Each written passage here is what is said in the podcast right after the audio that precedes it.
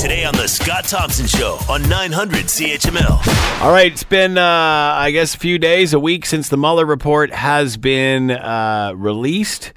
We remember talking about it late last week and trying to decode it all. Now that it's been out for a while, what has surfaced? What stands out about this? Let's bring in Michael Traugott, Professor Emeritus of Communication Studies and Political Science, University of Michigan, and is with us now. Michael, thanks for the time. Much appreciated. Good to be with you, Scott. So the Mueller report released last week. Experts have had time to go through this. Did we learn anything new? What stands out in this for you? Well, I think the most interesting part of the report is how there could have been clear instances of obstruction of justice by the president if the people around him had followed his wishes or instructions, but for many of them, they thought they couldn't do that, and so he was actually prevented by his own staff from getting in further trouble. So where does this leave us at the end of this report? Is it simply the way it's always been? It depends on who you ask. He has his base. He has his supporters. He has those that are not. Does this change the discussion? Does this move the discussion forward in any way? I think currently it doesn't really move the discussion forward too much until and if the Congress, the relevant committees, get an unredacted version of the report, including the supporting evidence. It's not clear that it's going to be volunteered by the Justice Department, but I think through a series of hearings that will involve testimony by Mueller, Barr, maybe McGahn. We'll learn a lot more, and then Congress will decide whether, starting in the House, they want to get serious about impeachment. Any reason to believe anything that is redacted is of interest, or is that just protecting the obvious? Well, I think that some of the details, for example, of Russian interference or conversations between Trump campaign staffers and various Russians could be relevant. And to the extent that impeachment is a kind of political act that reflects a judgment on the behavior of the president in office, then I think testimony by McGahn could be quite telling in what the Congress decides to do, the House decides to do.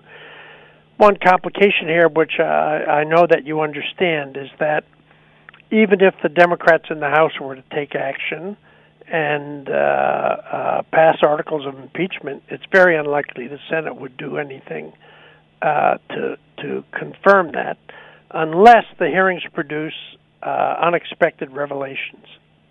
Nancy Pelosi, in the weeks before the report being released, seemed to back away from impeachment, whether she knew that there wasn't much coming out in this report or not, I'm not sure. But is there enough? Is there anything more now after the report than before the report to think that this would do anything other than just be more divisive? Well, I think the devil is in the details of the supporting evidence, and so therefore we don't know yet because we or the members of the House haven't seen that yet. The whole issue of the firing of Comey and the attempts to fire Mueller, which are reported by Mueller, could be sufficient depending upon the description, for example, that McGahn provides. Donald Trump, prior to this being released, was reported to have said that this was going to bring him down, that this was going to ruin his presidency. It seems as if he's more guilty than he actually is. What are we finding out here? For a guy who's innocent, he certainly acts pretty guilty. Why is that? And is that what's driving this? Well, I think they had a strategy, which was a reasonable political strategy to try to get out ahead of the reporting of the details of the report, and that involves preparations that the president and his team made. It may have involved some coordination with the attorney general and the press conference that he held. So, you know, this initial claim of exoneration was a strong claim.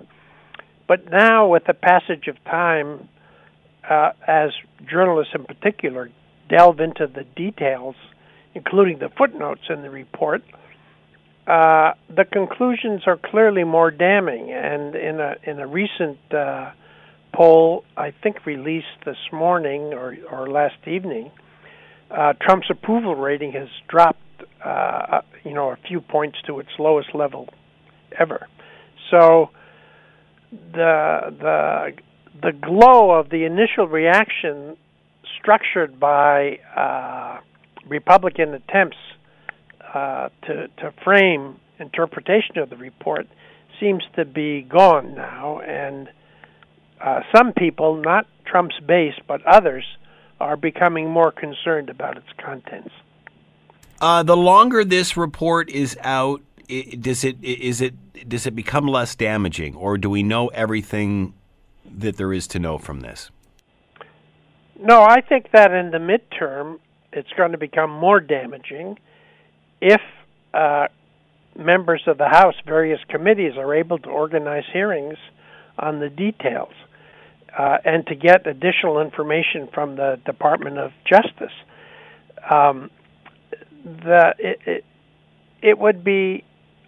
We wouldn't expect the public to obviously read the whole report, 448 pages, and we don't think they paid much attention to the details of the news. But if there were congressional hearings and Mueller appeared and Barr appeared, and there were brief video clips of the testimony they provided, that could have a big impact on public opinion. Will we eventually hear from Mueller, do you think? And will he add any clarity to this? I'm pretty sure that the Congress will hear from Mueller. And I say that because there's suggestion in the media that Mueller and certainly members of his team were dissatisfied with the representation of the report by the Attorney General. And so I think he would be glad to have an opportunity to clarify the record. Why hasn't he spoken out already, even through the media, now that the report's out? I mean, he's done his job. Does he? Would that matter? I think it's pretty clear that he's a by-the-book kind of guy. Yeah. And he's not anxious for a lot of press coverage or personal notoriety. But if he were summoned to a committee in the Congress, I think he would think that was part of his duty, and he would be glad to do that. But he's not going to hold press availabilities. Interesting note from a listener here. The primary basis for the investigation of the Trump campaign was the unverified Steele dossier, a dossier who worked with Russian sources that was bought and paid for by the Democratic Party and the Clinton campaign, initially started by Republicans against Trump. Are the Democrats innocent in all of this? Well, this is this is politics, which by its nature in the United States is partisan. Yeah. So I wouldn't expect each of the members of the party or the leadership of the parties to be, completely innocent. But the central issue here is that Mueller either didn't find illegalities or couldn't establish sufficient evidence to support the notion of illegalities. So the debate is going to be really about appropriate behavior in the presidency, right? And whether or not standards that we thought pertain to the office and conduct in office have been maintained or discarded? I guess it's just simply by viewing what we have all witnessed over the last, since the election, isn't it pretty safe to say he's not really, what he does, his actions aren't appropriate? I mean, should we be surprised here? So he's going to, what he's been saying is whether it's appropriate or not, it's irrelevant to him as long as it wasn't illegal. Can he walk that line? And we heard when this report was released that Donald Trump was very upset about this, that he thought that this was going to be the end of his presidency. Why would he think that? Well, he must have some sense of the appropriateness or the inappropriateness of his behavior. Right. And concerns, we're pretty confident he had concerns about how the public would perceive the legitimacy of his presidency if they believed that the Russians had a significant role in getting him elected.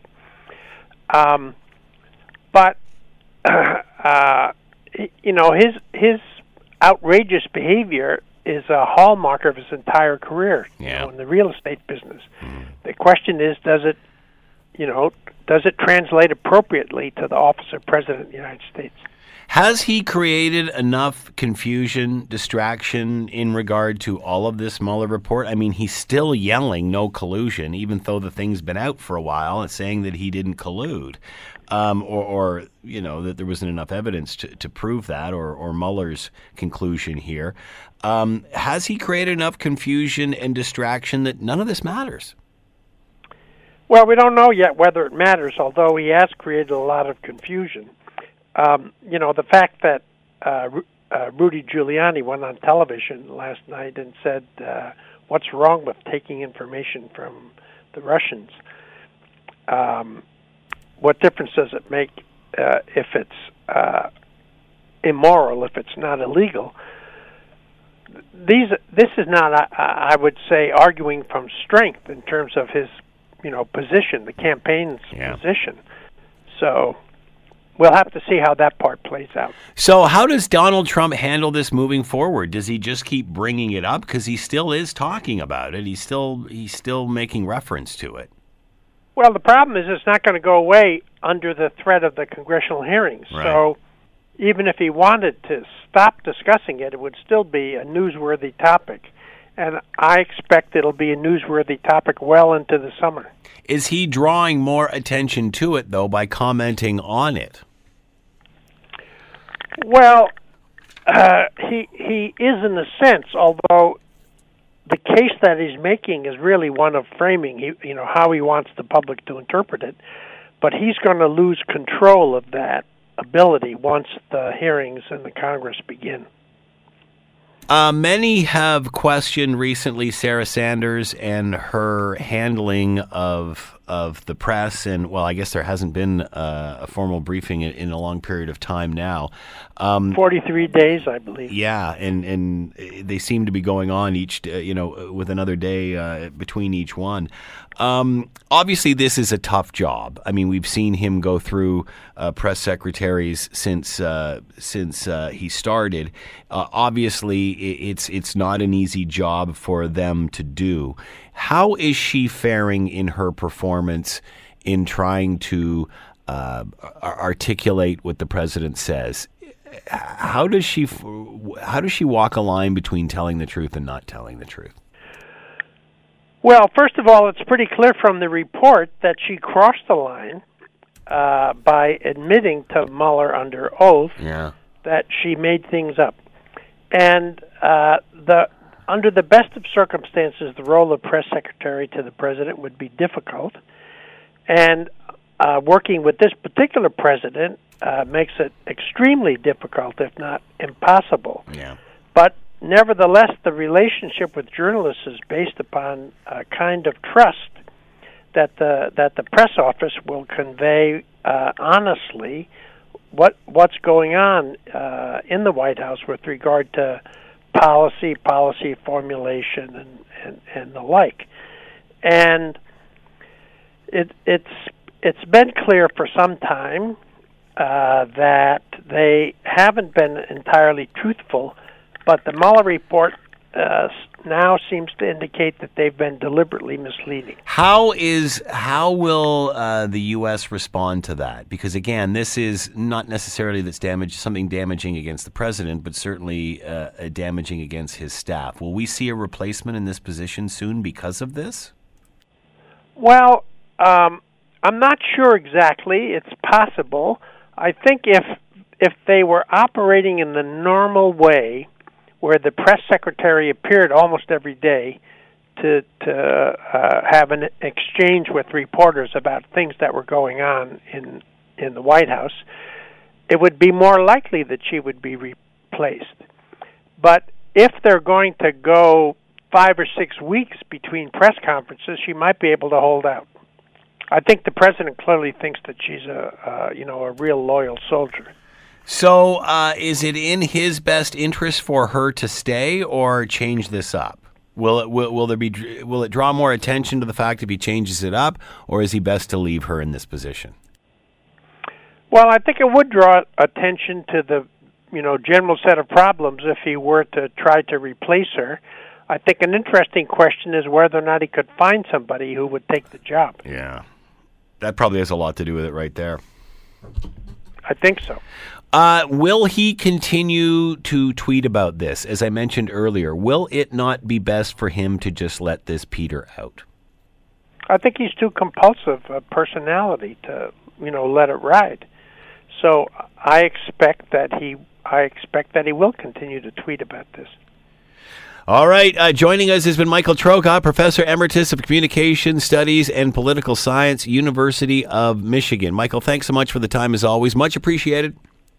Good to chat. The Scott Thompson Show, weekdays from noon to 3 on 900 CHML.